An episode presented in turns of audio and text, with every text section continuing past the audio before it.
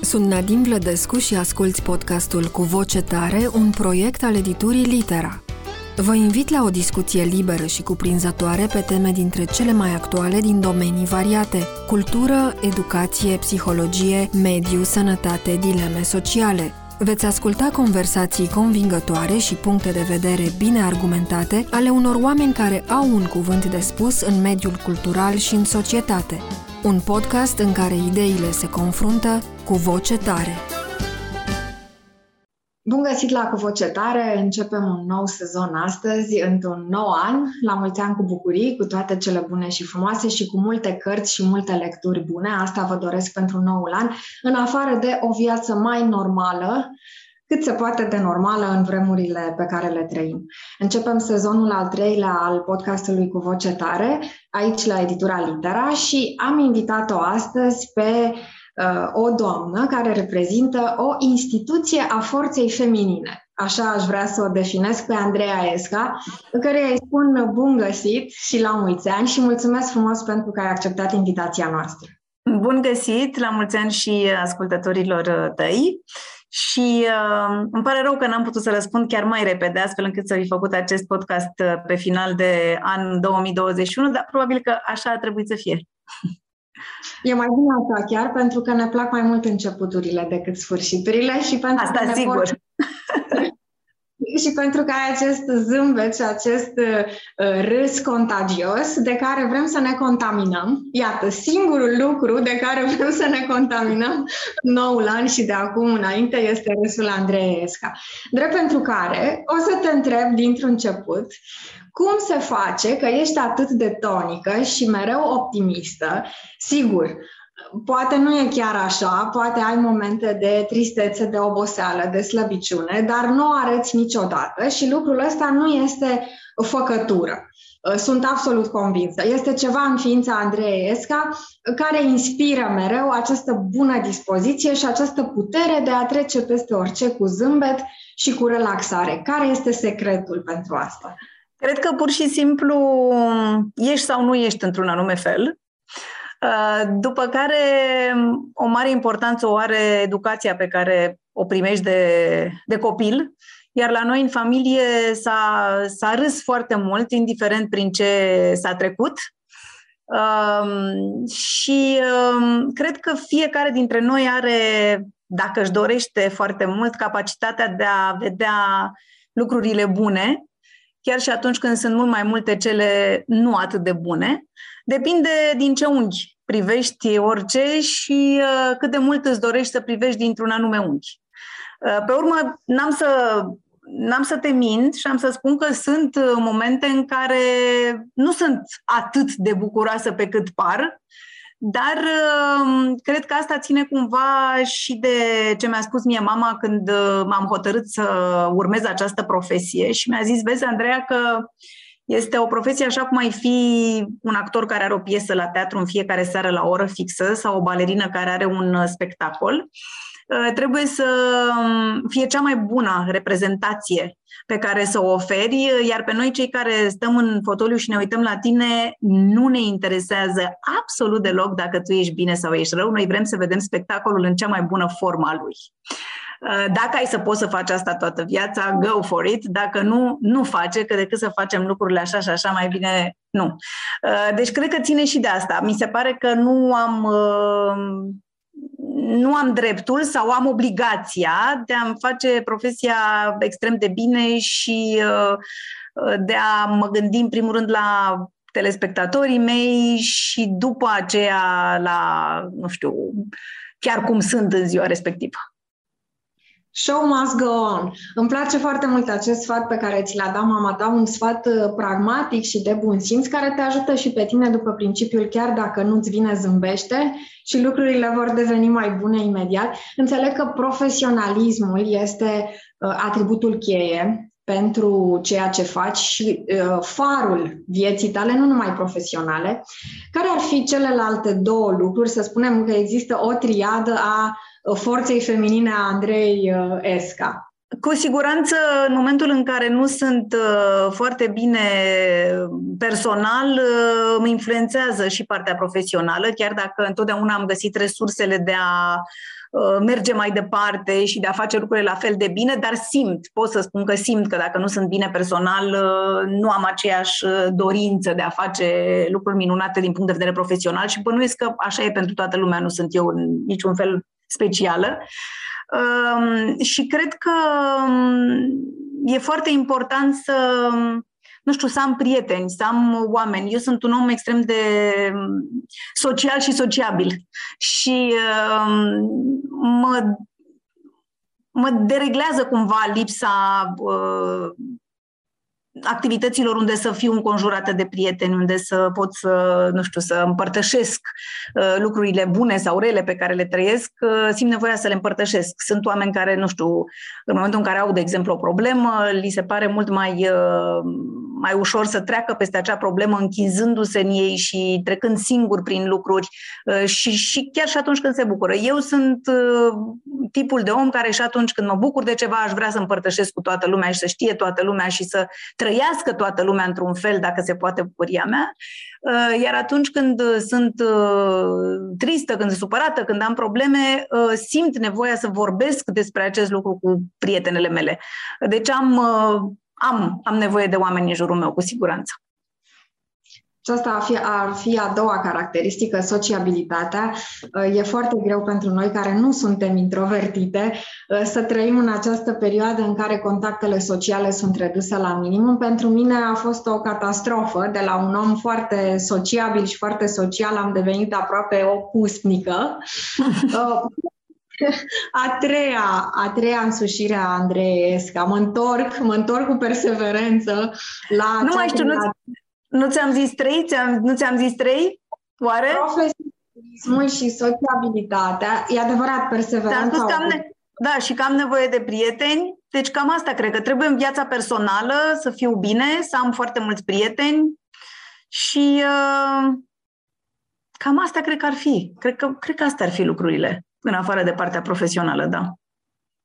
Ca să mă simt bine sunt, sunt bune și sunt necesare și e bine dacă sunt și suficiente. Spui uh, că e nevoie de mulți prieteni. Ce calitate trebuie să aibă un uh, om ca să fie prietenul Andrei Esca?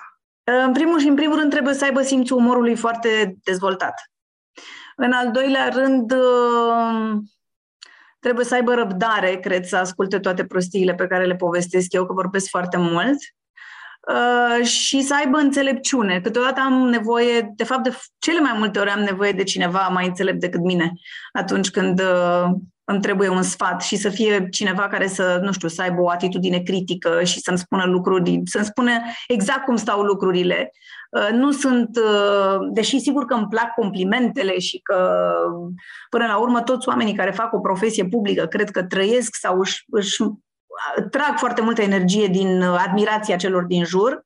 Uh, cu toate astea, um, eu apreciez atunci când mi se spune adevărul. Adică nu pur și simplu pentru că, nu știu, ești uh, Andreea Esca sau pentru că vreau să, nu știu, să fiu în același loc în care ești tu într-un moment anume sau așa, hai să nu-ți spun faptul că, uite, ieri mi s-a părut că ai spus o prostie sau nu stă bine, nu știu ce, sau um, cred că apreciez oamenii care care îmi spun adevărul în față, cum și eu, la rândul meu, sunt foarte, sunt foarte directă, poate câteodată sunt foarte uh, caustică, dar mi se pare că e mai uh, benefic pe termen lung decât să fii drăguț și să accepti lucruri cu care nu ești de acord doar dintr-o diplomație, dintr-o politețe care nu cred că ajută în final.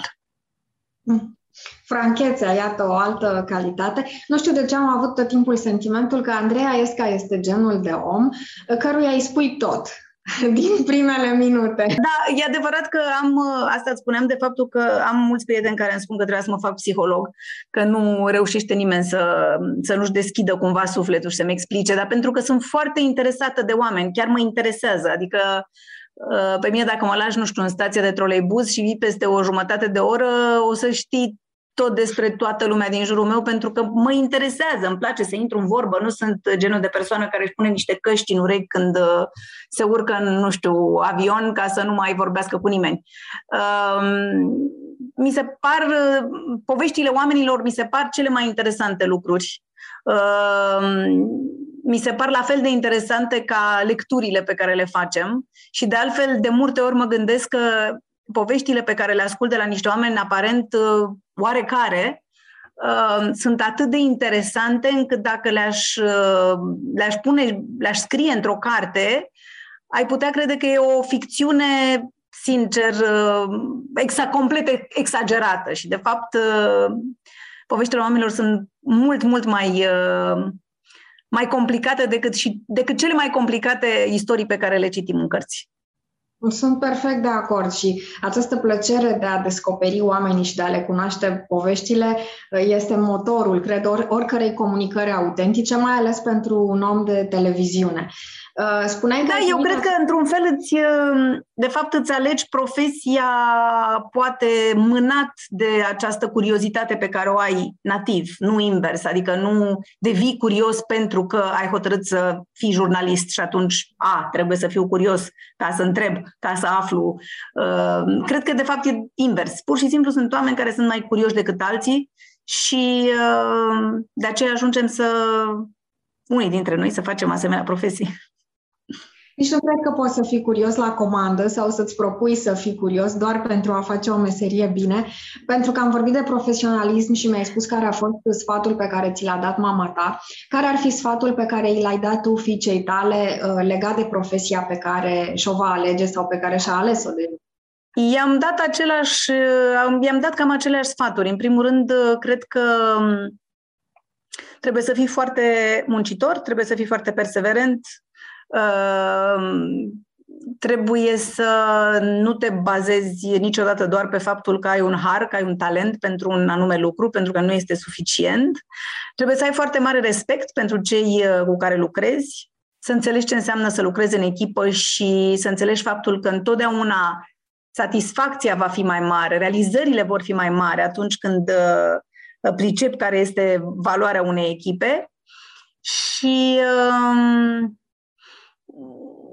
să, să găsească, nu știu, să, să găsească ceva pe care să, care să poată fi făcut din pasiune, să, chiar să-ți placă ceea ce faci. Cred că e important să-ți placă ceea ce faci. Deși, poate că mă contrazic, dar am citit de curând o treabă interesantă la care nu m-aș fi gândit uh, și care spunea că cel mai important este că atunci când îți găsești o, când găsești un lucru pe care îl faci foarte bine, să perseverezi în sensul respectiv, chiar dacă nu este cea mai mare pasiunea ta. Și că e mai important să faci așa și e mai bine pentru tine să faci așa decât să te sacrifici în numele unei pasiuni, care poate să nu fie neapărat ceea ce trebuie să faci tu în viață. Adică să nu fii, să da, nu știu, eu sunt pasionată de pictură, dar nu reușesc să-mi ating, uh, nu știu, maximum pictură. Și poate că ar fi mai interesant să vezi pentru ce ești tu mai, uh, mai potrivit și să vezi, uite, eu de fapt recit poezii foarte bine și atunci poate că ar trebui să-mi dedic toată atenția și munca și perseverența în acest domeniu, decât să caut să fac ceva de care sunt pasionat, dar nu sunt extraordinar de bun. Nu știu.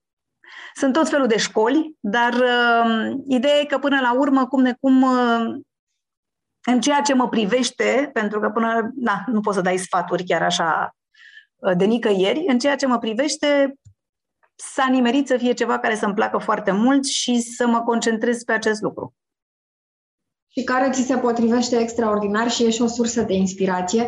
Uh, sunt uh, cele mai bune două sfaturi acestea pentru orice tânăr care își alege o profesie, dar și pentru cei care vor să uh, uite de visul de a deveni pianiști chiar și mai târziu în viață și să se reapuce de ceea ce știu să facă cel mai bine, și anume să își aleagă ceva ce le place și să facă lucrul la care se pricep cel mai bine. Și dacă cele două coincid, vor avea o viață fericită, nici nu vor simți că muncesc Așa cum sunt convinsă că nu simte Andreea Esca, în ciuda multor, multor ore obositoare în fața ecranului, uh, un machiaj greu, uh, știri grele, această rutină Uh, zilnic trebuie să fii la post, să te prezinți în cea mai bună formă, așa cum spuneai, independent de ceea ce se întâmplă în uh, viața ta. 26 de ani de carieră.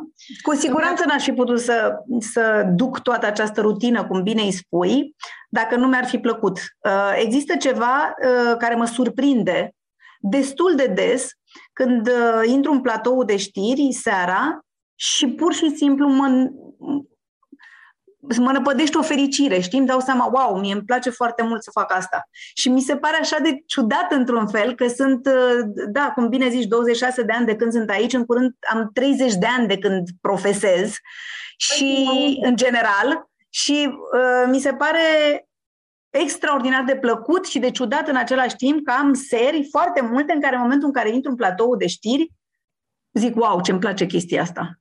Și cred că asta e ceva pe care nu știu cum să zic, aș, aș dori tuturor să, să poată trăi asemenea momente atât de mult timp, pentru că, sigur, ne plac lucrurile, dar ne plac pentru o perioadă. Uh, și să-ți placă atât de multă vreme să faci ceva, cred că e, cred că e minunat. E chiar un har, cum bine spuneai mai devreme.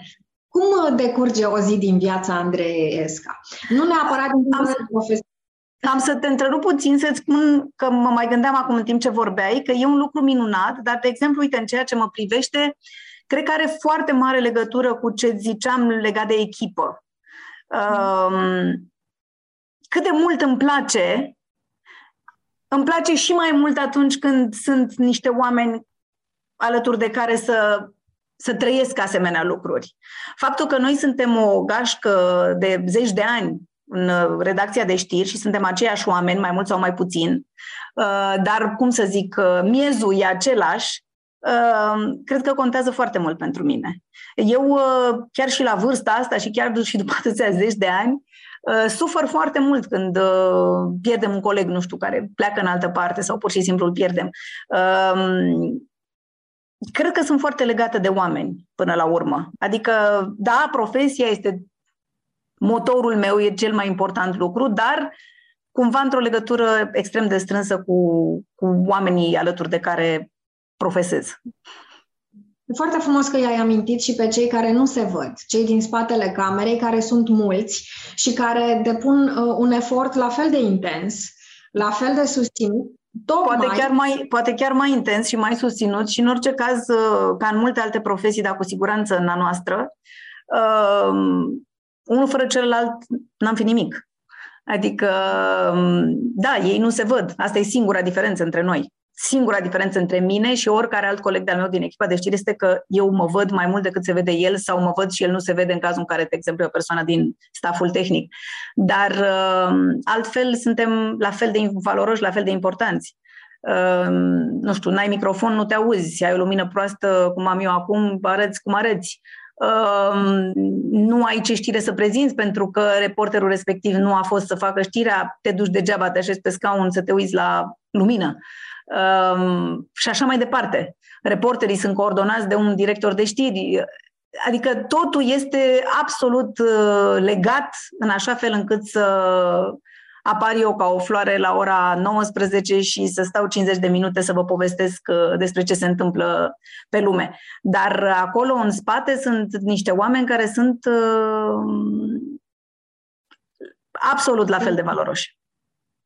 O să uh, completez eu aici. Lumina ta este foarte bună și și da, dacă n-ar fi super.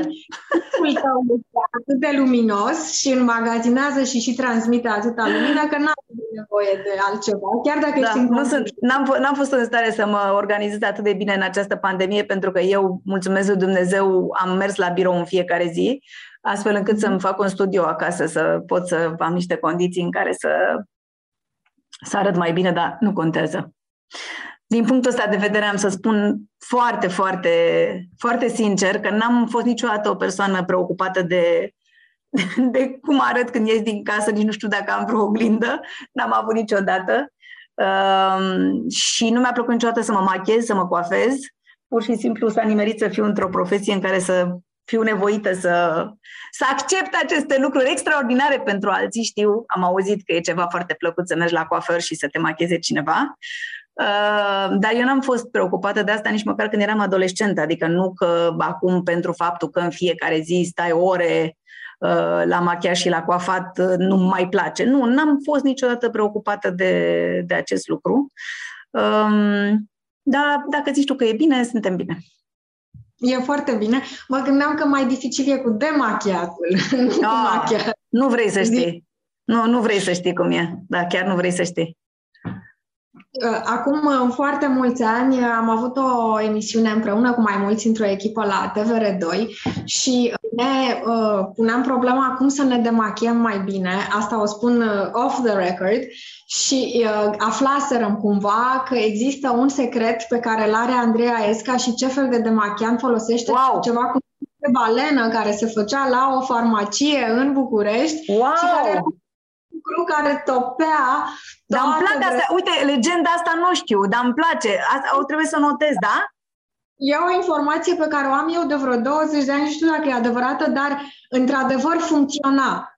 Locina aia cu stări de balenă putea să fie orice în ea. Nu, exista n-am pe- auzit de ea, dar ca orice altă legendă despre, despre mine, mi se pare interesantă. Eu chiar mă gândesc de unde ori apărea. Adică o fi cineva care chiar stă și zice hai să zicem asta sau chiar nu știu de unde. Nu știu, chiar nu știu de unde. Că există, există, există și legenda cu pă, părul care am semnat un contract că n-am voie să-mi schimb coafura. Uite, acum mi-a crescut părul, o fi expirat contractul sau ceva, nu știu. Um, dar uh, da, apar tot felul de legende, dar pe asta n-am știut. Dar aș vrea să știu și eu cu ce demachiam mă demachiam, că uite, poate chiar o fi bună loțiunea asta.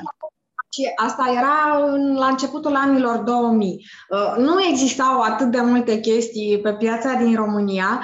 Uh, existau farmacii care preparau niște lucruri și se făcea acest produs. Bine, nu era branduit drept de machiantul Andrei Esca și nu cred că a fost o, un zvon uh, răuvoitor.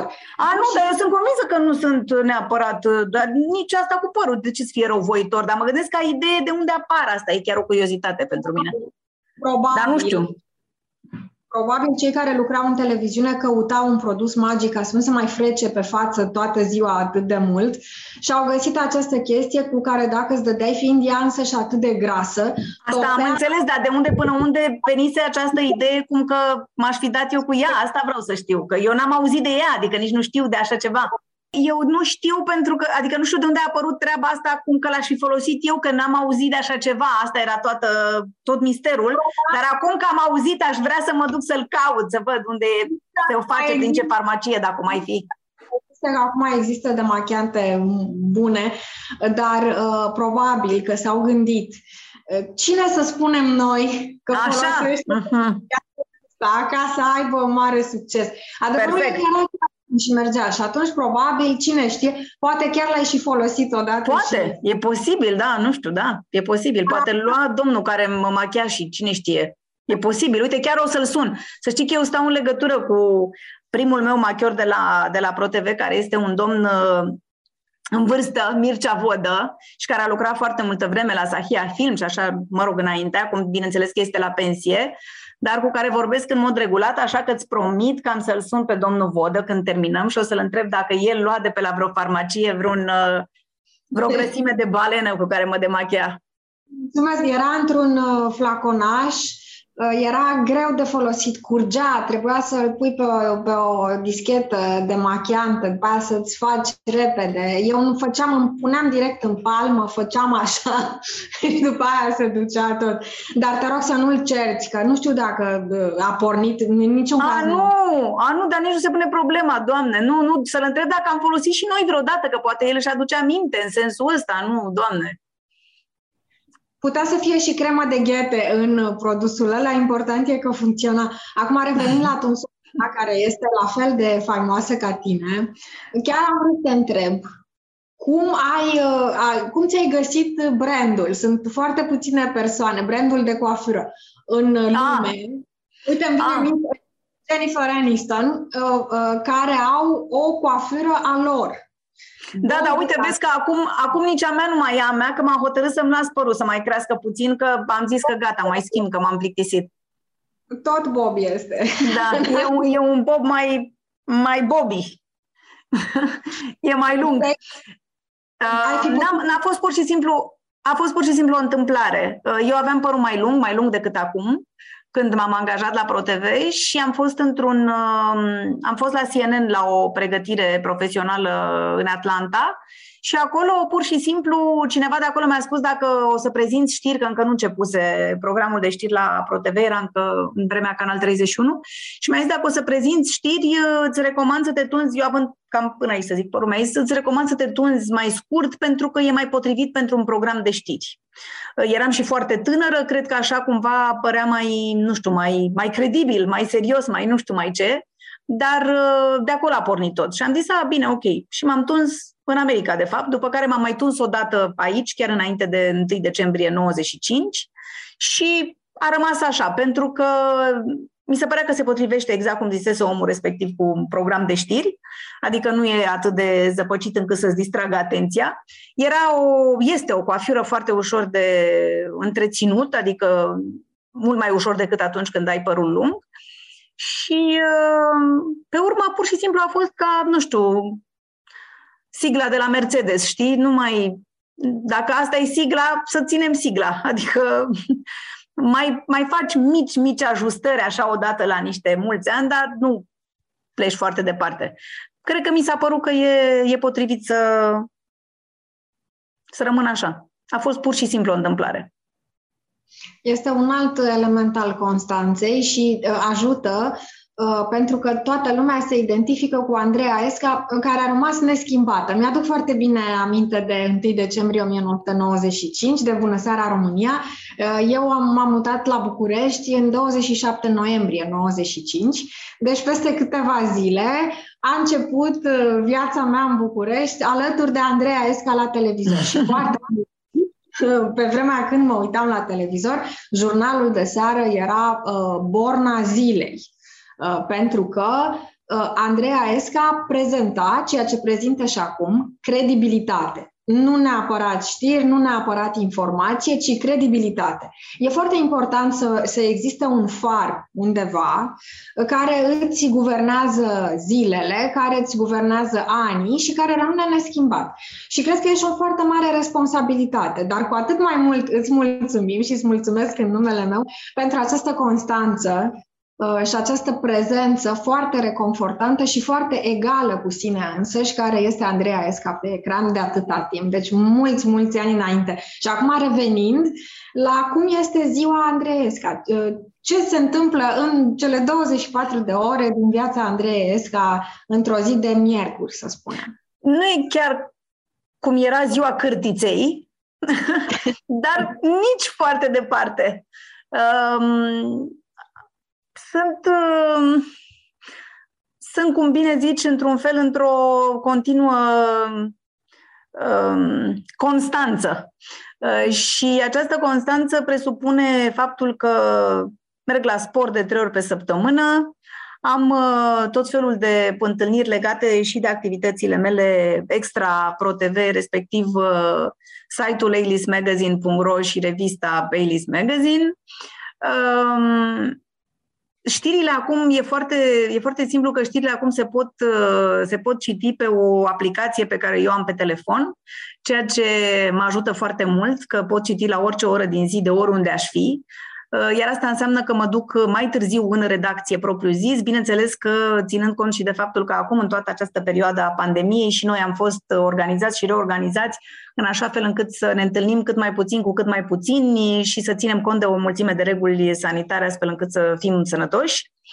Uh, așa că ajung după amiază, um, cum deja știe destul de multă lume, undeva înainte să mă duc la serviciu dorm, cam o jumătate de oră în fiecare zi, dintotdeauna. Um, și uh, după jurnal, uh, în mod normal, merg la o mulțime de alte întâlniri și activități și petreceri și cocktailuri și lansări și uh, premii și tot felul de sindrofii. Dar acum nu se mai pune problema, așa încât în momentul în care termin, vin frumos acasă și mă uit la mă uit la televizor, mă uit pe calculator la tot felul de filme, citesc foarte mult, uh, stau la telefon cu orele cu prietenii, cam, cam cu asta mă ocup. uh, și sunt tot timpul preocupată de ce aș mai putea face. Ce să mai fac, să mai îmi vin o idee, să mă mai consult cu cineva, să mai... Uh, um, cred că această nu știu, nu neapărat că nu e o monotonie, dar această regulă din viața mea pe care o reprezintă știrile, care sunt, cum bine ziceam de la început, în fiecare zi la aceeași oră, în toate zilele vieții, mă fac să am o dorință extraordinară ca în în partea de timp în care nu mă ocup de știri, să fac o mulțime de alte lucruri, să diversific totul, să caut, să descoper, să, să echilibrez cumva uh, certitudinea jurnalului.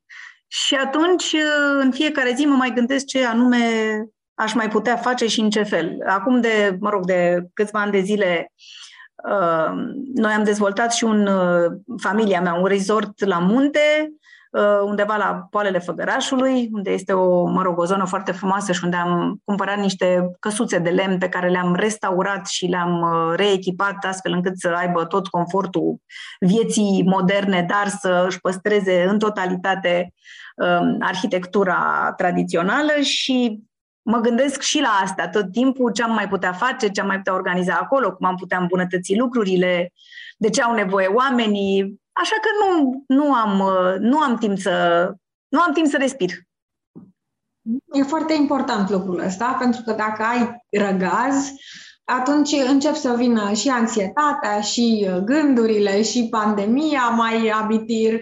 Uh, oricum, nu și-o imaginează nimeni pe Andreea Esca uh, să nu fie în mișcare. Eu așa te văd tot timpul, un perpetu. Da, asta să știi că e ceva de bine și ceva de rău în același timp, pentru că atunci când chiar obosesc și vreau să mă așez și să fie puțină liniște și să nu se întâmple nimic, toată lumea intră în panică.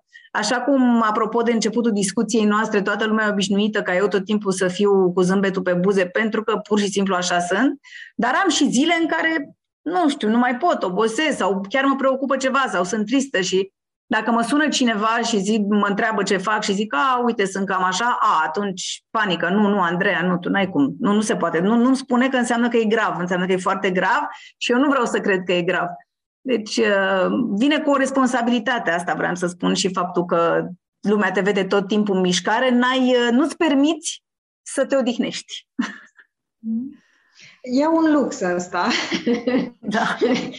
dacă în sens pozitiv sau negativ, dar e, e un lux tipic Andrei Esca, spune.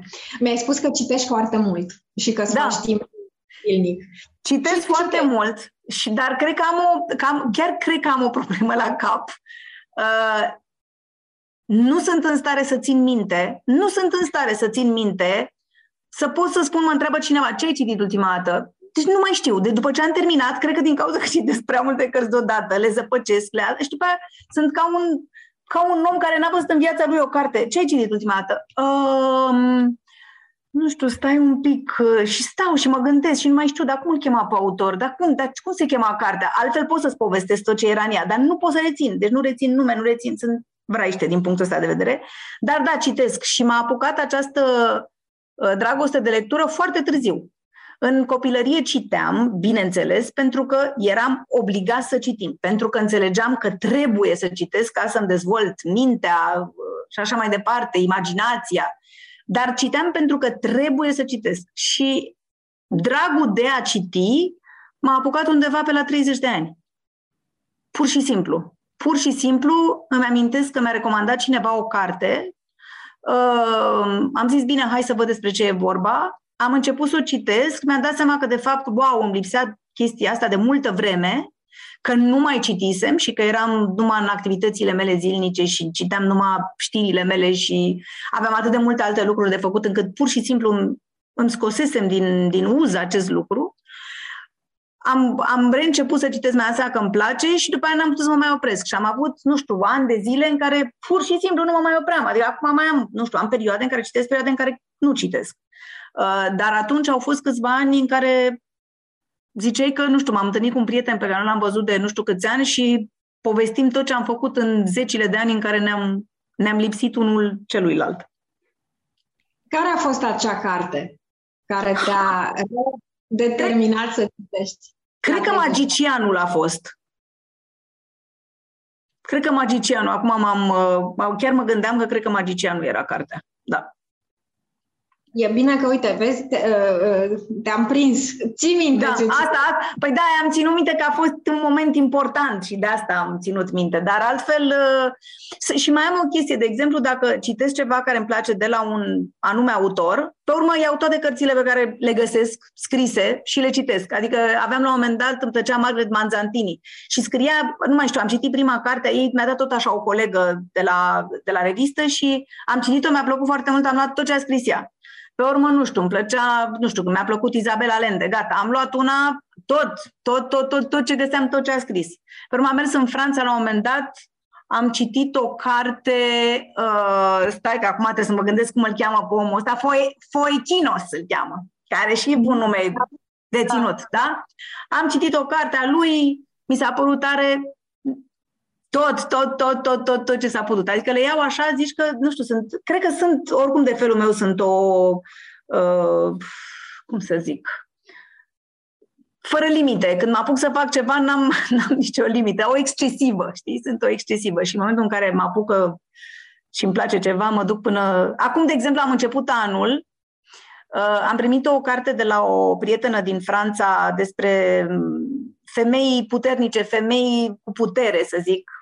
Sunt tot felul de interviuri, m-am gândit că sunt foarte, foarte interesante și chiar mi se pare interesant să fac și eu, nu știu, o să mă gândesc. Mi s-a părut o idee bună să, să faci să ca oamenii să descopere o mulțime de femei puternice din toate domeniile și putere neînsemnând neapărat un job. Da? Vorbim de putere în toate um, fațetele ei Uh, și uh, când m-am întors din vacanță, o altă prietenă de-a mea care este psiholog, Diana Lupuș, cu care lucrăm noi la, la revistă, mi-a adus o altă carte uh, care se numește Mindset și care mi se pare extraordinară și acum sunt, uh, sunt foarte pasionată de tot ce înseamnă tot ce înseamnă mindset, pentru că mi-am dat seama că a venit chiar într-un moment bun, așa că vorbește despre această diferență între mentalitatea rigidă și cea flexibilă și cum sunt oamenii care au mentalitate rigidă și cum sunt cei care au mentalitate flexibilă și cum ar trebui să facem. Și chiar citind-o mă gândeam, uite, dacă aș fi citit asta la 20 de ani, poate că făceam multe lucruri diferit. Deci cam asta citesc. să spui problema dacă ai o mentalitate rigidă sau flexibilă, uh, tocmai că perseverența aceea și constanța înseamnă că atitudinea este foarte flexibilă. E un paradox, dar care se da. explică foarte um, Îmi place foarte mult că eu uh, constat că fac acum exact ceea ce vrei tu să faci și anume un interviu cu o femeie foarte puternică. Da. Instituția feminine de care spuneam e, e important pentru că uh, Uh, constat la mine, de exemplu, dintre toți oamenii cu care vorbesc, femeile cumva sunt mai puține. Uh, întotdeauna e un bărbat care face ceva, nu că femeile n-ar face un uh, lucru extraordinar de fiecare dată. Bine, simplul fapt că existăm e extraordinar în sine. Dar cumva uh, sunt mai vizibili bărbații. Puterea feminină este mai uh, potolită e mai uh, uh, în spate, mai uh, ascunsă, nu, nu se arată atât de mult. Uh, e conform clișeului ca o apă care curge și își trage forța din această curgere continuă, dar ca în orice clișeu există și un sâmbure de adevăr. Îmi place mult cum curge ziua Andreesca, mereu la fel și mereu altfel. Așa am înțeles. Da, cam așa, cam așa, da. Mă întâlnesc cu aceiași oameni, dar avem mereu alte subiecte. da. Îmi place, e foarte interesant. Um, care ar fi uh, cea mai dificilă zi a ta uh, la pupitrul știrilor și cea mai emoționantă? Să zicem, cea mai dificilă și cea mai fericită. Sunt convinsă că au fost nenumărate zile, evenimente. Sunt momentele, cred că uh, când mă gândesc așa la ceva dificil, sunt momentele în care treci de la o realitate la alta uh, foarte brusc. Adică mi-amintesc că am fost într-o vacanță în uh, Maldive, cred, ceva foarte frumos și îmi doream de foarte multă vreme să ajung undeva pe o insulă și așa mai departe și eram extrem de fericită și cum sunt eu să nu cumva să pierd vremea sau vreo zi din viață să nu cumva să pierd vreo oră, îmi luasem în așa fel uh, întoarcerea cu avionul încât de la aeroport am venit direct la jurnal, chiar dacă, mă rog, uh, am călătorit o mie de ore. Și venisem așa foarte uh, încărcată cu tot ce a însemnat această experiență pe care așteptam de mult și frumos și soare și cald și apă și nu știu ce. Și în ziua respectivă ars maternitatea aceea în care au murit foarte mulți bebeluși așa și trecerea asta de la o realitate la o altă realitate uh, asta mă, mă, mă, mă dărâmă. Uh, sau lucrurile, nu știu, mai mai, nu știu nici cum să le spun, nu atât de șocante, dar pentru mine la fel de grele, uh, nu știu, nu te duci până, în, nu știu, tot așa, într-o vacanță unde te simți bine, tu ești ok, ești bine, nu în mediul tău, în, în bula ta, în... și pe urmă te întorci și ai 30 de știri în care vezi cât de mult o duc, cât de rău, cât de multe lucruri îngrozitoare se întâmplă, cât de greu este și te simți cumva aproape vinovat că tu te-ai simțit bine acum două zile și erai foarte fericit și foarte mulțumit în viața ta, când, uite, în același timp cu tine oamenii trăiesc și li se întâmplă aceste lucruri. Uh, și sigur că asta fiecare dintre noi, sunt convinsă că o trăiești într-un fel sau un altul, dacă începi să te compari, dacă începi să... Dar uh, în cazul meu, uh, vrând nevrând, trebuie să iau contact cu aceste realități. Uh, și atunci, da, mi-e foarte greu. Uh, nu ai cum să să prezinți toate acele lucruri în fiecare zi ca și cum tu nu înțelegi ce se întâmplă și ești pur și simplu acolo și dai din gură ceva ce n-auzi și nu vezi și nu înțelegi și nu simți. Așa ceva nu e posibil sau, nu știu, mie nu mi se poate întâmpla. Și atunci uh, te încarcă toate aceste lucruri grele pe care normal că asemenea, nu știu, unui medic, nu, care are contact în fiecare zi cu niște oameni bolnavi și cu suferință și cu asta, dar își trăiește viața cum poate în continuare, uh, lăsând într-un alt sertar toate aceste lucruri, probabil că asta fac și eu, dar uh, simt și sunt convinsă că ele undeva în spatele minții, în adâncul sufletului undeva, se depozitează și contează. Nu e, nu e chiar așa ca și cum, uh, nu știu, ai închis de pe un buton, ai trecut la altceva și lucrul ăla n-a, n-a existat. Astea sunt momentele care sunt sunt foarte grele. Uh, mă bucur, de exemplu, când, nu știu, am o știre în care sunt lucruri pozitive, în care se fac lucruri bune, în care văd că cineva a reușit, în care văd că cineva face ceva bun, uh, mă bucură și pe mine în egală măsură. Uh, iar alea care sunt foarte rele mă întristează foarte mult și da, nu cred că ăsta e cel mai greu lucru.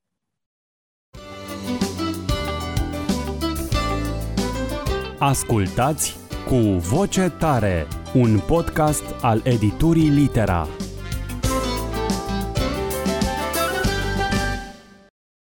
Dacă ar fi să faci un jurnal de știri numai cu uh, informații din viața Andrei Esca, de-a lungul timpului sau în ultimul timp, cum ar arăta? Da, ar fi foarte vesel. Ar fi un jurnal foarte vesel. Ar fi chiar, uh, cred că ar fi haios. Um, pentru că, așa cum vorbeam uh, când am început discuția, depinde din ce unghi vrei să vezi viața și din ce unghi vrei să o privești și cum vrei să faci. Pentru că, uh, sigur că sunt o persoană răsfățată de soartă uh, sau aleasă cumva, ne dând la o parte faptul că nu înseamnă că am stat și mi-a căzut ceva din cer și eu n-am făcut nimic și că nu contează, nu, dar totuși trebuie să recunoaștem că cumva ne alege Dumnezeu, El știe pe ce criterii să fim într-un loc sau, uh, sau în celălalt, dar uh, cred că până la urmă contează felul în care vrei să, să trăiești. Uh, am și eu, am perioade, am avut, am și acum, am perioade foarte grele, am lucruri foarte foarte dureroase care se întâmplă și în viața mea. Dar uh, trebuie să alegi. trebuie să alegi în ce fel vrei să le privești, cum vrei să le integrezi printre celelalte care sunt și bune. Cred că în viața fiecărui om, oricât de grea ar fi, sunt și lucruri bune. Depinde cum, cum vrei să te raportezi la viață și ce vrei să înțelegi din fiecare lucru care ți se întâmplă. Cred că aici e diferența. Care ar fi sursele tale de uh, recompunere, de alinare în, în momentele astea de care vorbești, în care lucrurile nu sunt uh, bune, în care se întâmplă ceva fie în afară, fie în interiorul tău, în care nu se așează bine sau în care ai o stare rea pe care, iată, nu poți să o arăți pentru că trebuie să fii mereu optimistă, trebuie să fii mereu în mișcare, mereu puternică, mereu comunicativă. Uh, de unde îți tragi forța? Cred Din că timp? sunt... Uh, uh, nu știu dacă...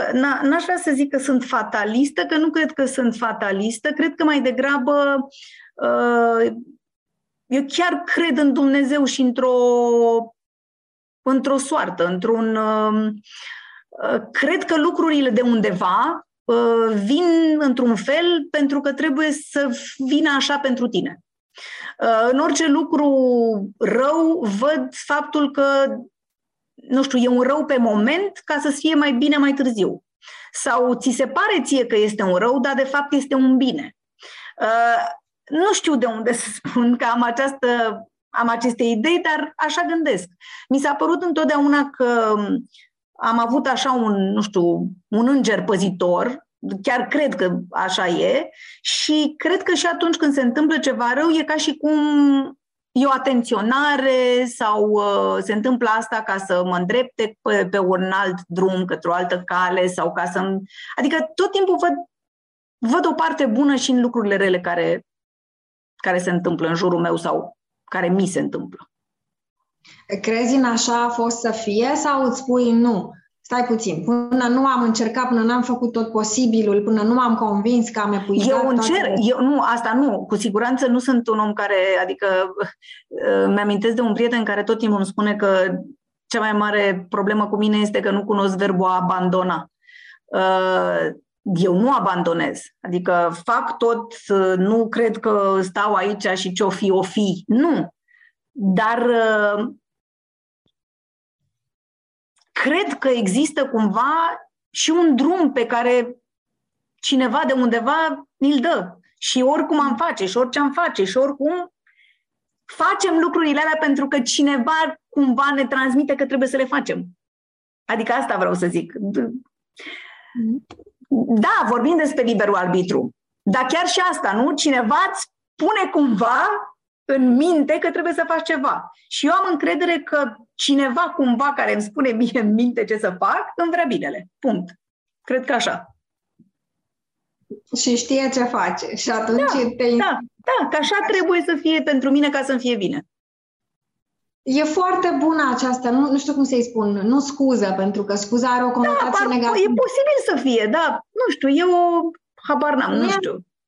I-aș spune uh, inspirație. Când nu mai poți să faci ceva sau ești pe punctul de a abandona, să te gândești, nu, stai, mie îmi spune cineva că trebuie să fac lucrul ăsta și atunci uh, nu renunț.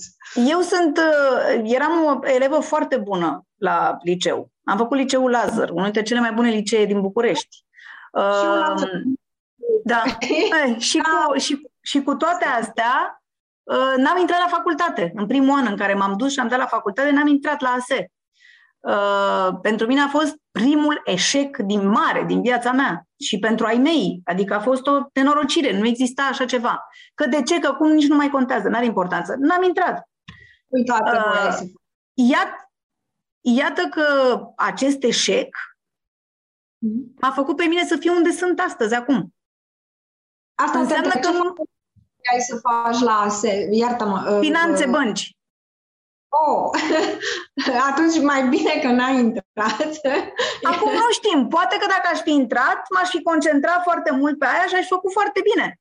Nu știu să spun. Dar ce știu să spun este că acel lucru care atunci mi s-a părut o nenorocire, un eșec, tragedia vieții mele și nouă tuturor, familiei mele, mi s-a părut ceva incredibil de rău, de fapt mi-a schimbat complet viața, mi-a, mi-a dăruit viața pe care aveam să o am mai departe. Poate că de aici mi se trage, nu știu să spun, dar uh, cred că lucrurile cumva se și întâmplă astfel încât să mergi tu pe drumul pe care trebuie să mergi tu. Pe de altă parte, nu, nu mi-e greu să-mi imaginez pe Andreea Esca, guvernatorul Băncii Naționale, semnând pe bancnote.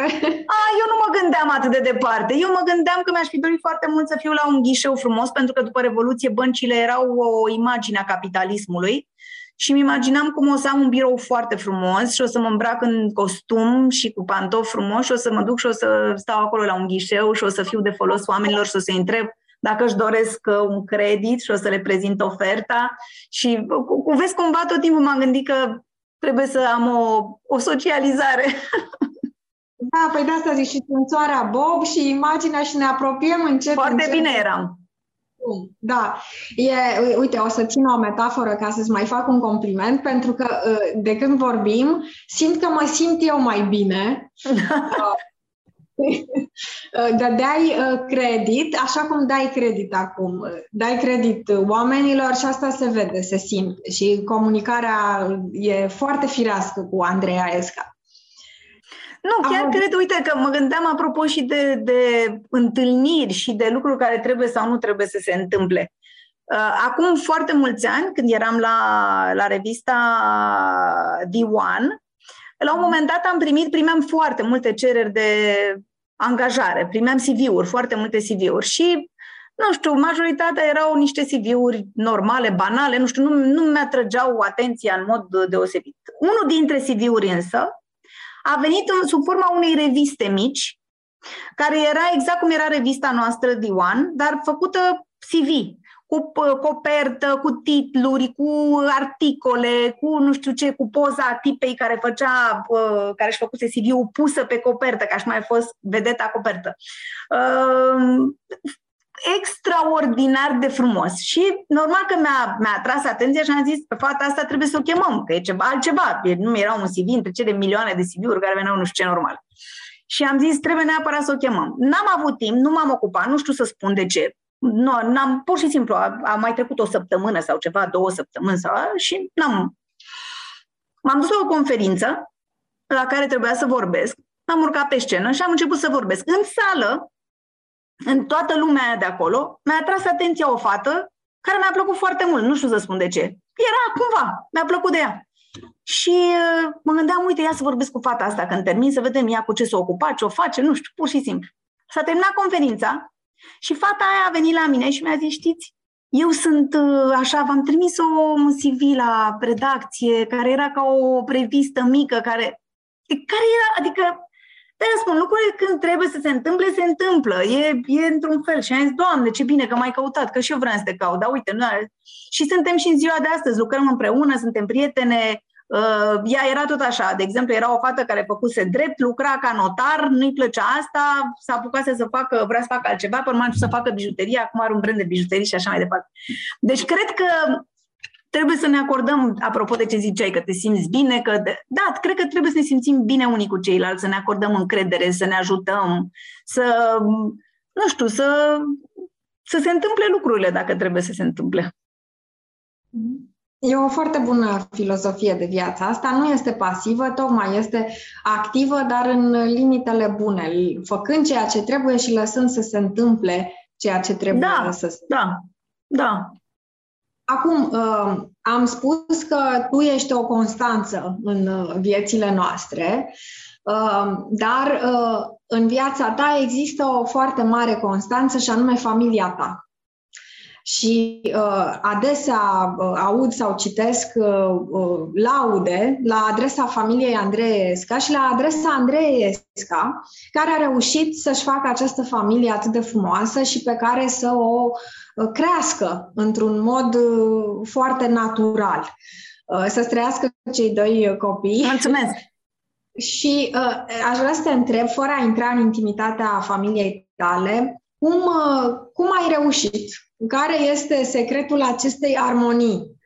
Mai ales că soțul tău este francez, Uh, spuneai mai, de, mai devreme de David Fanchinos, este uh, francez. Uh, bănuiesc că te-a tentat la un moment dat să, sau ți-a trecut măcar prin minte ideea de ce n-am trăit în Franța, de ce să trăim aici în România, unde, așa și așa și așa. Sigur, Franța și România au foarte multe lucruri în comun, dar dincolo de ideile că Bucureștiul e micul Paris, sunt și foarte mari diferențele și de uh, mentalitate, și de uh, cultură. Cum, cum de ai, ai reușit o familie atât de frumoasă? Cred că și în acest caz e o, o chestiune de feeling și de alegere semiconștientă. Adică te îndrăgostești de cineva, cu siguranță, după care există oameni care pur și simplu se îndrăgostesc de cineva și merg no matter what sau nu știu, și există alții care care se gândesc, m-am îndrăgostit, sunt cu capul pierdută, nu știu ce, dar oare am putea să facem împreună o familie sau nu? Că una e să ne îndrăgostim, să ne iubim și alta e să poți să construiești o familie și să știi că poți să construiești lucruri lângă omul respectiv. Iar eu cred că cumva am simțit uh, că lucrul acesta este posibil în, în ceea ce îl privește pe Alex.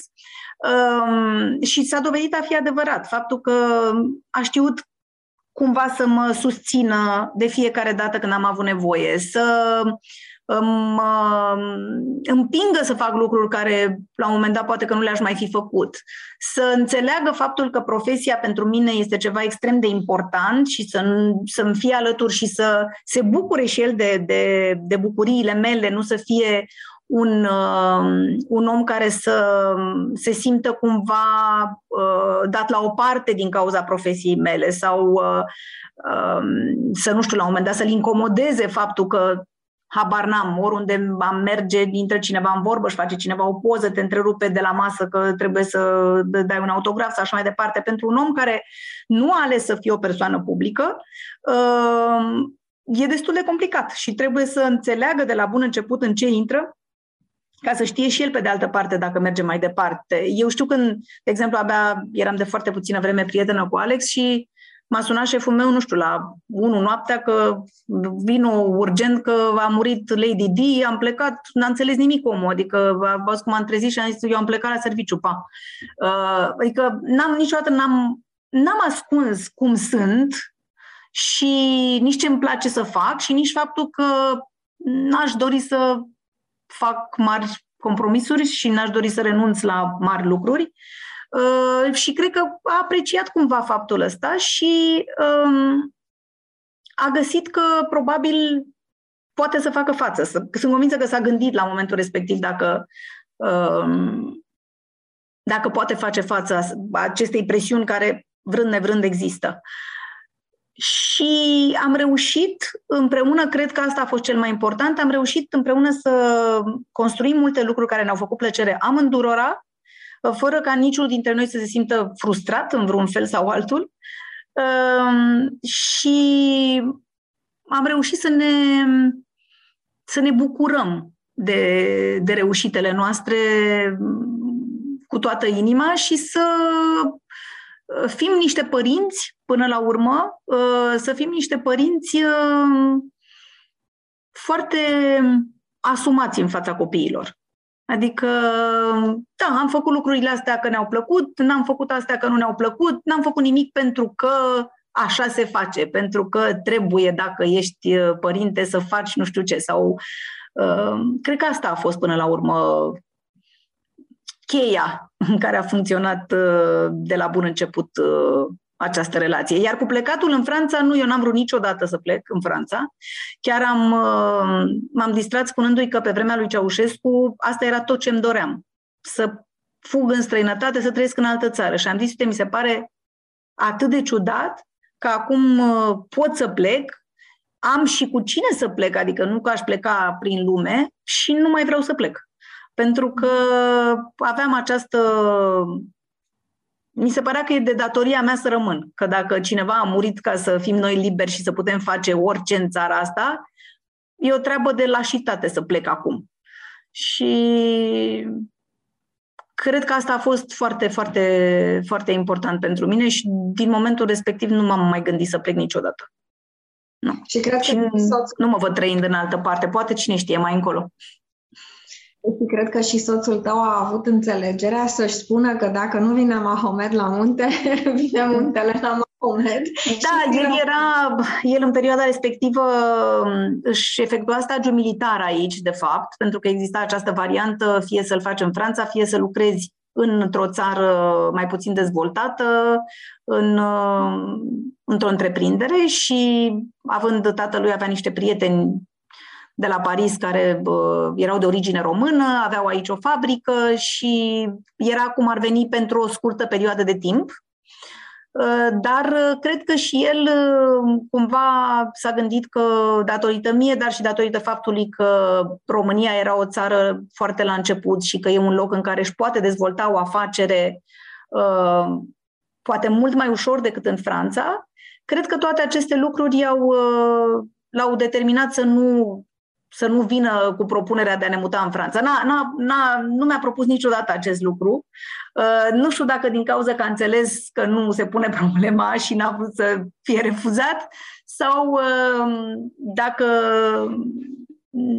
pur și simplu pentru faptul că și lui a plăcut foarte mult aici, îi place foarte mult în România. Dacă l-auzi pe Alex vorbind despre România prietenilor lui din alte țări, nici nu știi despre ce țară vorbește, adică ai senzația că suntem ceva la munte suntem în Alpi, la mare e Santrope, deci e ceva, nu, cu o pasiune, vorbește cu o pasiune extraordinară despre România și s-a adaptat extraordinar. A reușit să, știi, a reușit să um, îndrăgească toate acele calități pe care nu le mai regăsea cumva în Noua Franță și uh, fiind foarte tolerant cu defectele noastre, că avem și noi defecte ca toate, ca toate popoarele. Dar trebuie să te întreb, o curiozitate personală, ai cetățenie franceză? Da, da, da, am cetățenie franceză de 20 de ani, de, da, da, am cetățenie franceză de când, uh, dinainte să se nască Alexia, deci iată 21 de ani. Ai da. cântat aux armes citoyen, nu? Da, da, da, da, da, da, votez, deci sunt, uh, sunt în regulă, dar eu chiar cred că un pașaport uh, nu te face să ai alt sânge. Și oricine, ori în orice țară din lumea asta s-ar duce, de fapt este ce curge prin sânge. Uh, sigur că în momentul în care trăiești într-o altă țară, te modifici sau, mă rog, te, te acomodezi uh, uh, și așa și ar, ar trebui să se întâmple cu toată lumea. Cred că trebuie să te adaptezi și să evoluezi, să te dezvolți, să iei tot ce e mai bun de peste tot, dar uh, cred că sufletul tău rămâne rămâne cu sângele pe care l-ai de la cei doi părinți. Dar și el este cetățean român? Nu, el nu este cetățean român, nu. El este născut în America, mă rog, e complicat. Este, are cetățenie franceză și e născut în, e născut în America, la Michigan. Și iată că este unul dintre cei mai buni ambasadori ai României, ca prințul Charles. Da, um, da, tot timpul râde că el niciodată n-a fost nicăieri uh, clar ceva, pentru că atunci când erau în uh, America îi spuneau francezul, că vorbea cu un accent franțuzez copil fiind și Uh, mama lui fiind franțuzoaică vorbea cu el franceză acasă și atunci la școală avea un accent francez și îi spuneau francezul. Uh, pe urmă, când s-a întors în, uh, în, în Franța, îi spuneau americanul, pentru că vorbea cu accentul din America, a venit în Franța, simțeau francezii și spuneau americanul. Și pe urmă, când a venit în România, îi spuneau armeanul, pentru că tatăl lui este armean și aici era într-o comunitate de armeni și era armean. Deci, până la urmă, nu știu ce să spun. Și în final el e român, vezi? Este mai român decât mulți români. Da. La începutul relației. Înțeleg că a învățat românește foarte bine între timp. Da, știa română când l-am cunoscut, vorbea română, pentru că ți-am spus, stătea într-o comunitate de români, armeni, da, români, armeni născuți în România și Ehm, vorbea bine, vorbea, pentru că erau foarte mulți oameni uh, care vorbeau română în jurul lui, uh, era cumva forțat să învețe și vorbea destul de bine.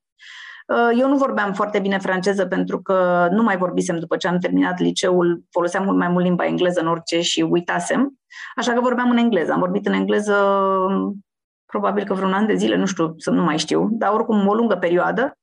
După care m-am ambiționat și eu și am zis, ia să fac și eu cum fac francezii ăștia care să chinuie acolo, cum vorbesc, cum nu vorbesc, dar uite că să chinuie să vorbească în română, să mă chinui și eu un pic să vorbesc în franceză, că n-are la ce să-mi strice. Cu ocazia asta o să-mi perfecționez franceza. Și acum mă simt mult mai confortabil să vorbesc în franceză decât în engleză, în general.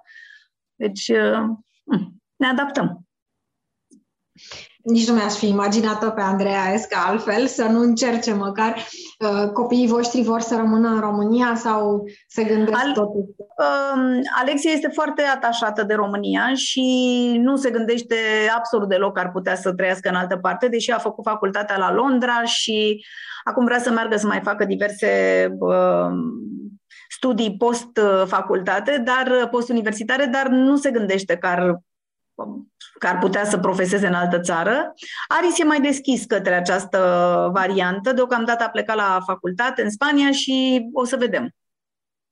Ce vor să se facă? Ce facultate a făcut Alex? Aris face, Aris face o facultate de business, mm-hmm. iar Alexia a făcut o facultate de, o facultate de arte în Anglia.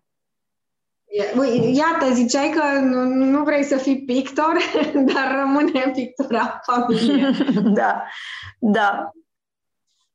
Sunt mă rog, ea e pe partea de, facultatea ei a fost pe partea de fashion și mai mult în ceea ce reprezintă uh, PR, marketing, uh, business in fashion. Deci nu pe partea de design, dar, uh, mă rog, are legătură cu frumosul.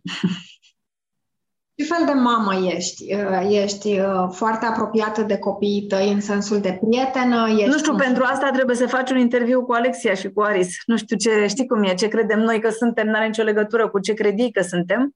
Uh, am vorbit orice, despre orice, oricând. Uh, cred că, da, sunt foarte deschisă din acest punct de vedere. Uh, altfel, dacă ai să intre pe ei, o să-ți spună că uh, au avut toți amândoi ore fixe la care să vină acasă, un program uh, destul de rigid, nu știu cum să-i zic, uh, dar uh, cred că până la un moment dat copiilor trebuie să li se pună niște limite și să știe niște reguli și să crească în niște da, cu niște reguli, pur și simplu. După care să se dezvolte ei ca adulți mai departe cum mor ști. mi-ai spus că aveți un resort la munte uh-huh. și că sunteți foarte pasionați de a petrece timp în țară și da. sănătate în țară. Care ar fi locurile care îți plac cel mai mult din România, apoi din București și apoi din lume? fiind și Bucureștean, că jet beget și da. da să-ți mai spun că Andreea Esca pentru mine este sinonimă cu Bucureștiul. Nu știu cum. Da este poate de la Bună Seara București, dar nu numai. Uh, dacă Deși tatăl meu, să știi că e, tatăl meu e născut în Ardeal, mm. Mama e din București și bunica din București, mă rog, de pe partea mamei suntem București în București 100%. Tatăl meu e născut în Ardeal, dar e adevărat că a venit foarte devreme în București, adică, mă rog, la câțiva ani după ce a terminat uh, facultatea. Mm. Um, rămân îndrăgostită de Transilvania și asta Poate, uite, pentru că vorbeam de tata, acolo îmi petreceam toate vacanțele de vară cu tata în satul de unde, unde era născut bunicul meu, din partea bunicul patern. Uh, deci rămân îndrăgostită de tot ce înseamnă Transilvania. Uh, îmi place foarte mult uh, marea, pentru că dacă ar fi să aleg între mare și munte, fără discuție aleg marea. Mi-ar plăcea să mai existe o plajă la Marea Neagră, România, um, puțin mai, nu știu, mai puțin aglomerată și organizată cu bun gust și așa mai departe și există câteva. Um, iar dacă ar fi să, nu știu, să aleg uh, o altă țară, probabil că aș alege tot ceva legat de, tot ceva legat de mare. Îmi place toată coasta Amalfi, îmi place, mi-a plăcut foarte mult uh, nu știu, nici nu știu că nu, nu, pot, nu pot să aleg, dar în orice caz tot ce e legat de plajă și de, de mare îmi place, după care dacă trebuie să aleg un oraș uh, pentru a lucra, nu pentru a merge în vacanță, Uh, îmi place New York foarte mult pentru că e în același ritm cu mine. Am senzația că toată lumea non-stop face ceva și că e într-o mișcare și într-o superbă oboseală. Um, și Parisul îmi place pentru că e foarte frumos din punct de vedere arhitectural și ai impresia tot timpul că ești într-un muzeu, indiferent pe ce stradă ești. Um, cam așa. Nu știu. Londra îmi place, dar mi se pare puțin nu știu, nu e sufletul meu acolo, îmi place, îmi place, pur și simplu îmi place, dar nu pot să spun că aș putea trăi, la New York aș putea trăi. Și, um, și cred că sudul Franței îmi place foarte mult, îmi plac toate sătucele acelea pitorești cu oameni care au uh, monotonia lor uh, în care se duc și beau cafeaua la colț și și iau pâinea caldă și stau de povești cu orele și așa mai departe. Îmi place sudul Franței. Sunt locuri pe care nu le-ai văzut încă și la care da.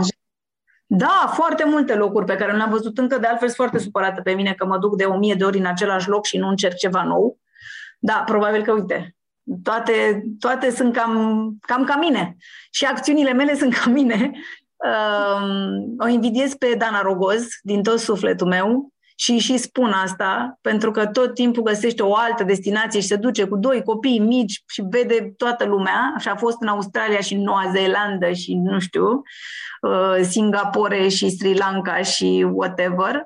Um, dar um, Cred că tot din cauza jobului meu, foarte, foarte mulți ani am putut călători foarte puțin. Aveam o vacanță scurtă, trebuia luată într-o anumită perioadă a anului și m-am învățat așa, iar acum de fiecare dată când plec mai mult, mă simt vinovată. Nu îmi zice nimeni nimic, e normal, am acele ore, acele zile pe care trebuie să le iau și unde aș putea să plec oriunde. Eu mă simt vinovată și nu reușesc să, să mă organizez, dar o să fac și acest lucru, să îmi pun pe o hârtie toate locurile în care vreau să ajung și să nu mai merg de 10 ori în același loc pentru că îmi place, ci să descoper și altceva.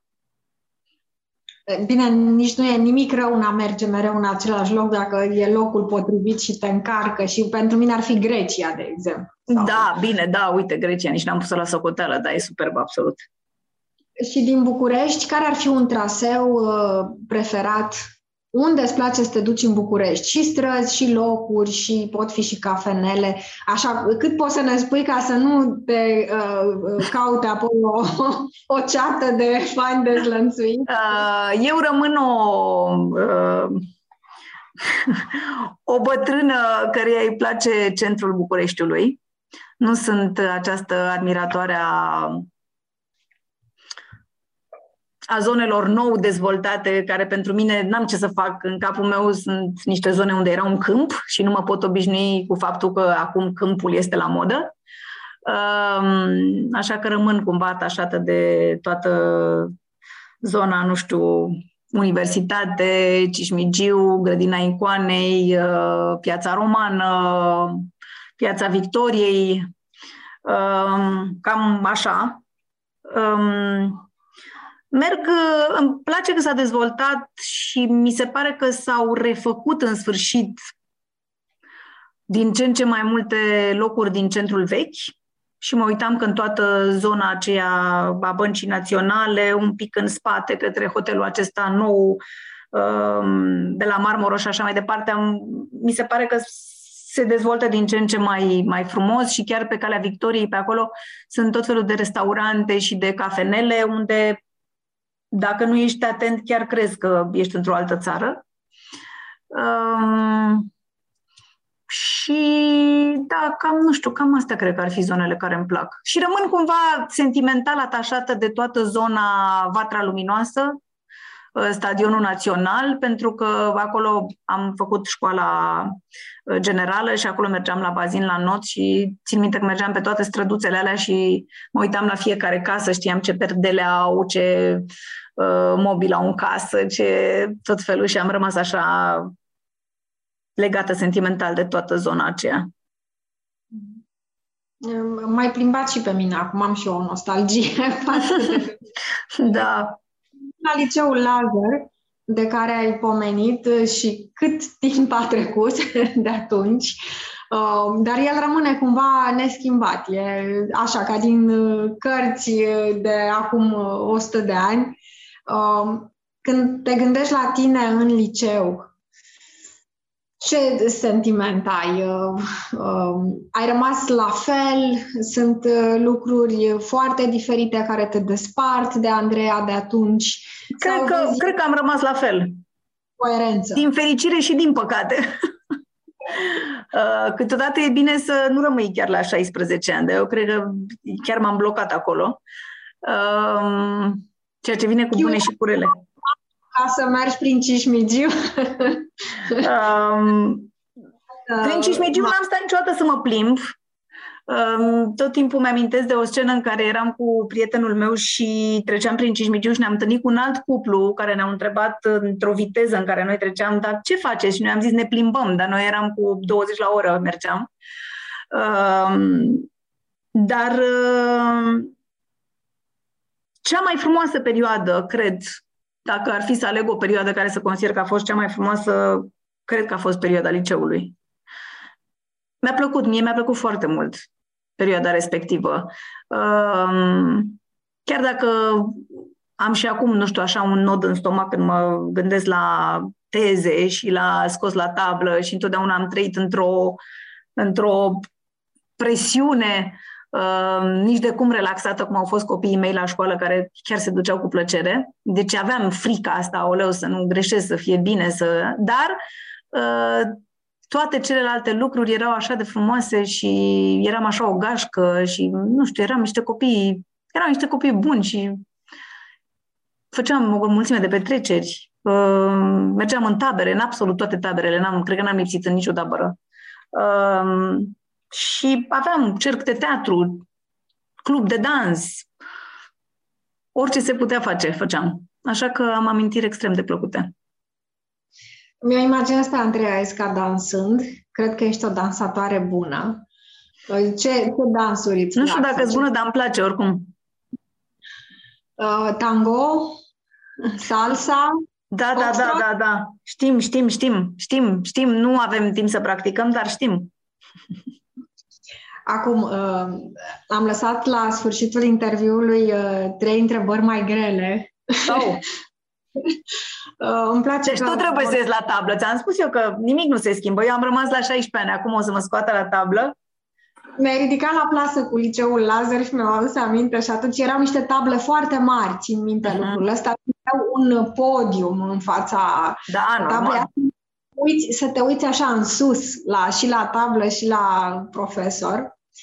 Acum, pentru că uh, podcastul se numește cu voce tare și pentru că tu ești o persoană vocală, în cel mai bun sens al cuvântului, vreau să te întreb care crezi că sunt lucrurile care trebuie întotdeauna spuse cu voce tare și pe care nu trebuie să ne facem că nu le vedem, nu le înțelegem, nu le cunoaștem.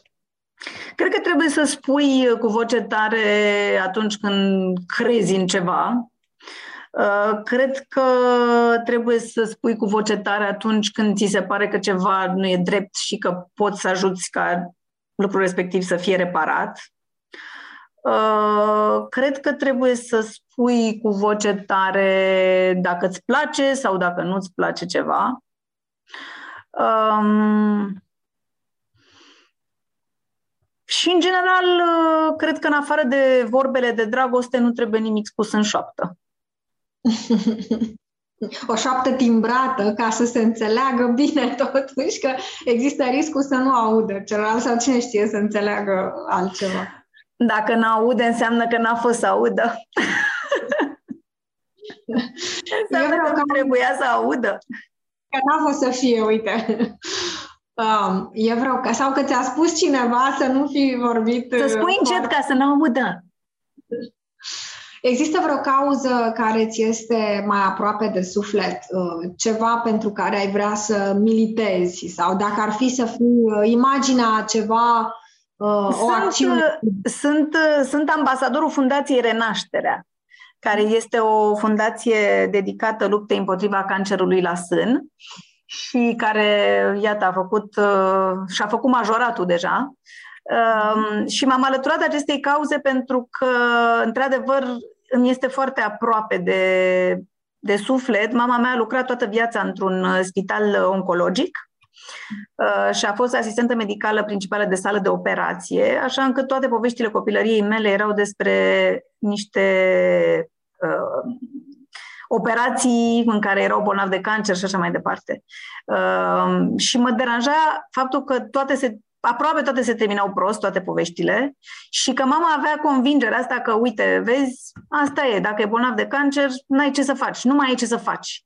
Și îmi spunea, pentru că oamenii vin prea târziu, Andreea, înțelegi? Nu mai ai ce să faci. Omul are metastaze deja, nu mai putem să facem nici noi nimic. Și uh, am vrut cumva să, să fac ceva ca oamenii să se ducă din timp și să mai avem ce face și să-i demonstrez mamei mele că, uite, acum suntem într-o perioadă în care oamenii se duc la timp, în care știința a reușit să, să, să meargă destul de repede încât să găsească soluții și să nu existe numai cazuri în care, în momentul în care îi spui cuiva ai cancer, să fie o sentință la moarte, ci să fie un diagnostic și atât și să existe șanse foarte mari să fie un episod din viața ta peste care, de care să-ți aduce aminte la un moment dat.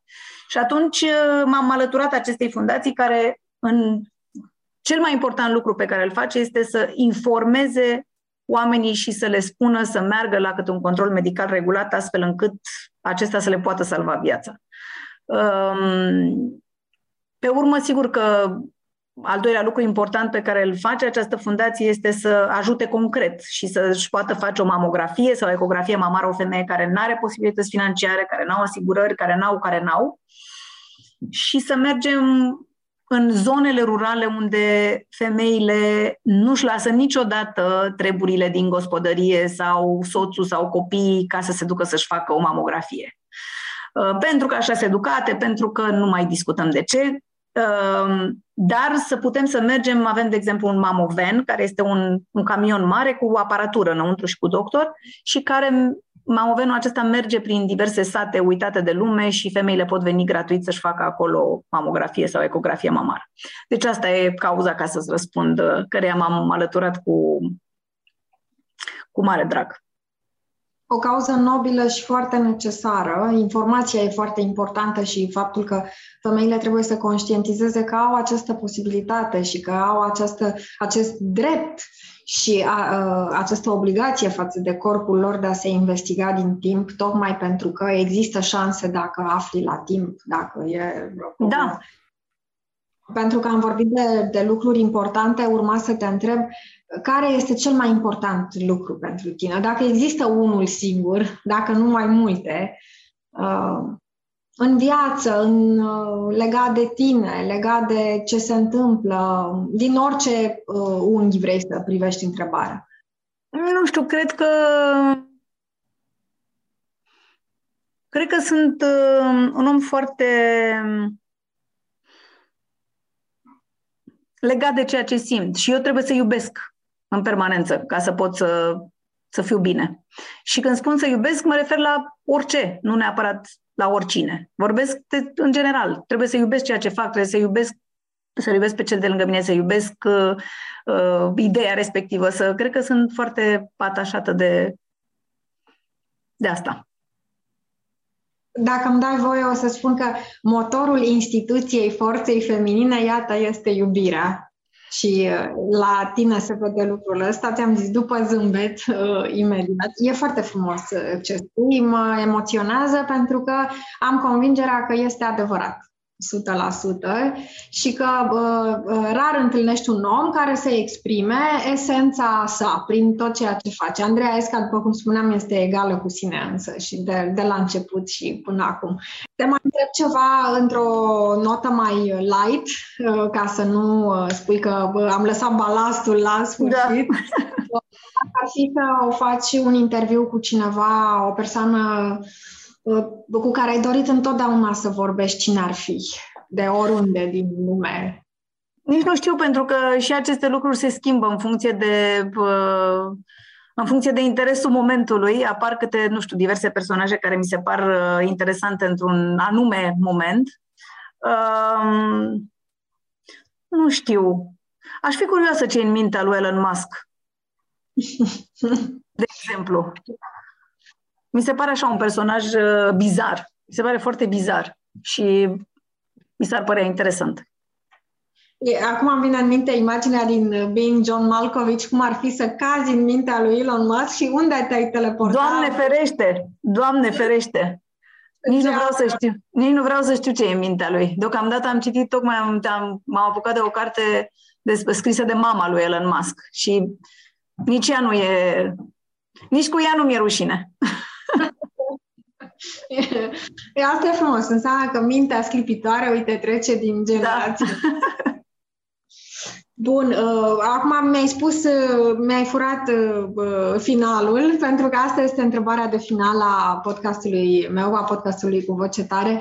Uh, care este cea mai recentă carte citită? Dar pot să fie mai multe, pentru că așa am înțeles că Andreea uh, Esca citește cu o foame vorace. Exact, exact, și le combin oricum. Acum asta e, deci acum n-am, n-am terminat încă această carte care, despre care ți-am spus la început și care se cheamă Mindset.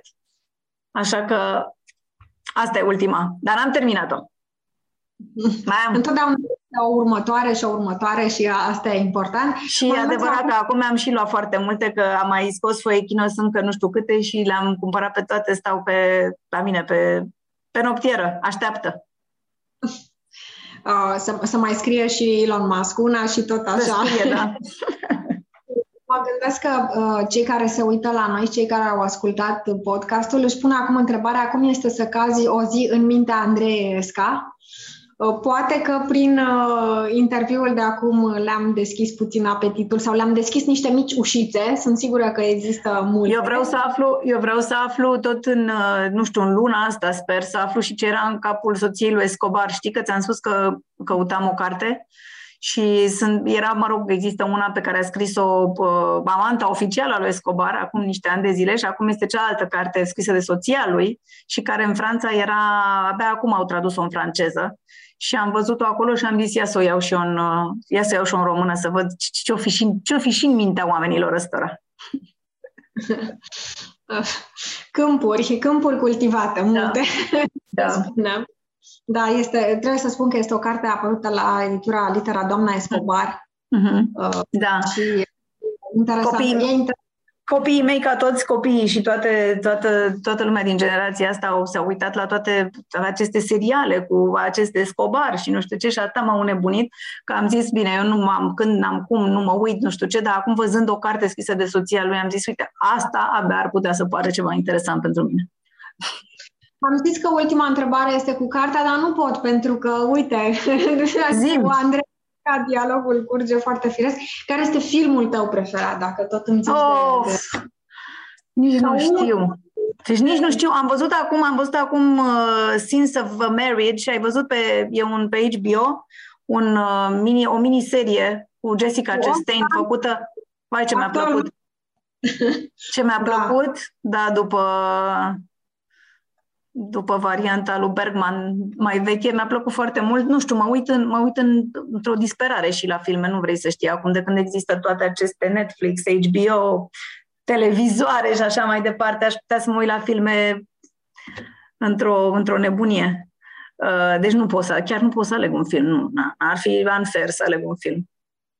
O să spunem da. că iar următorul film este cel preferat și tot da, așa. Nu știu.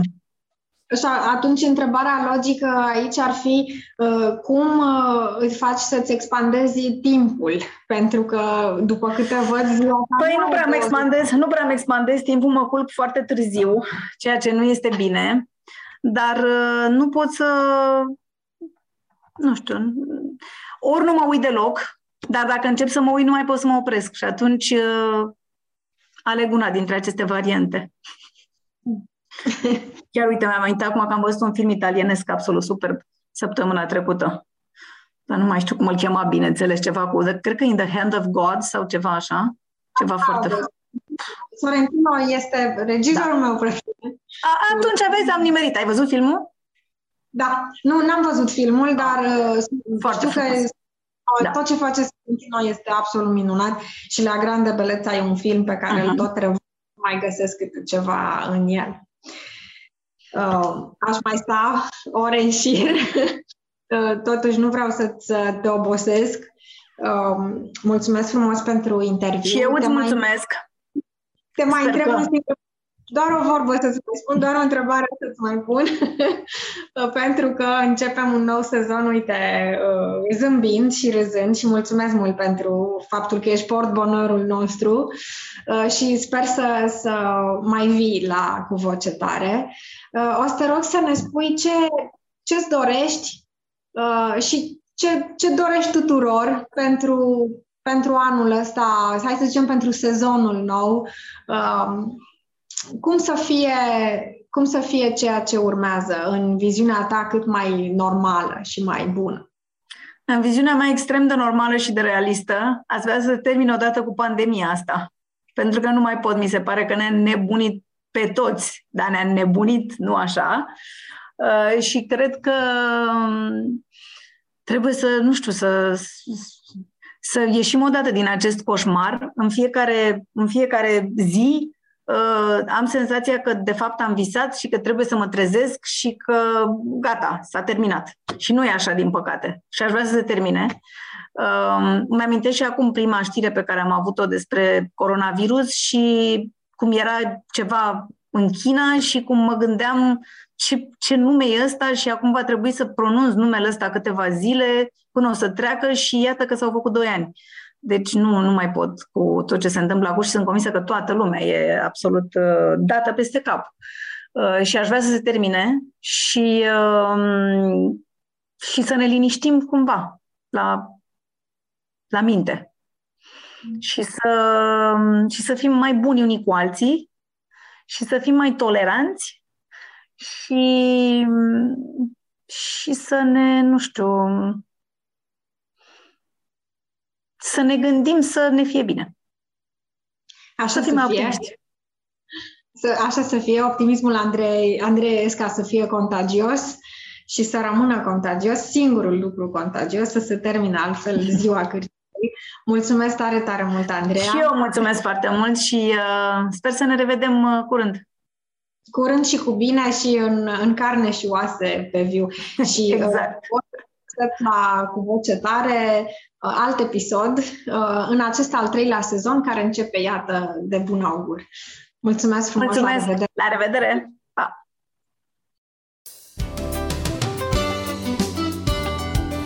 Ați ascultat Cu Voce Tare, un podcast litera cu Nadine Blădescu și invitații săi.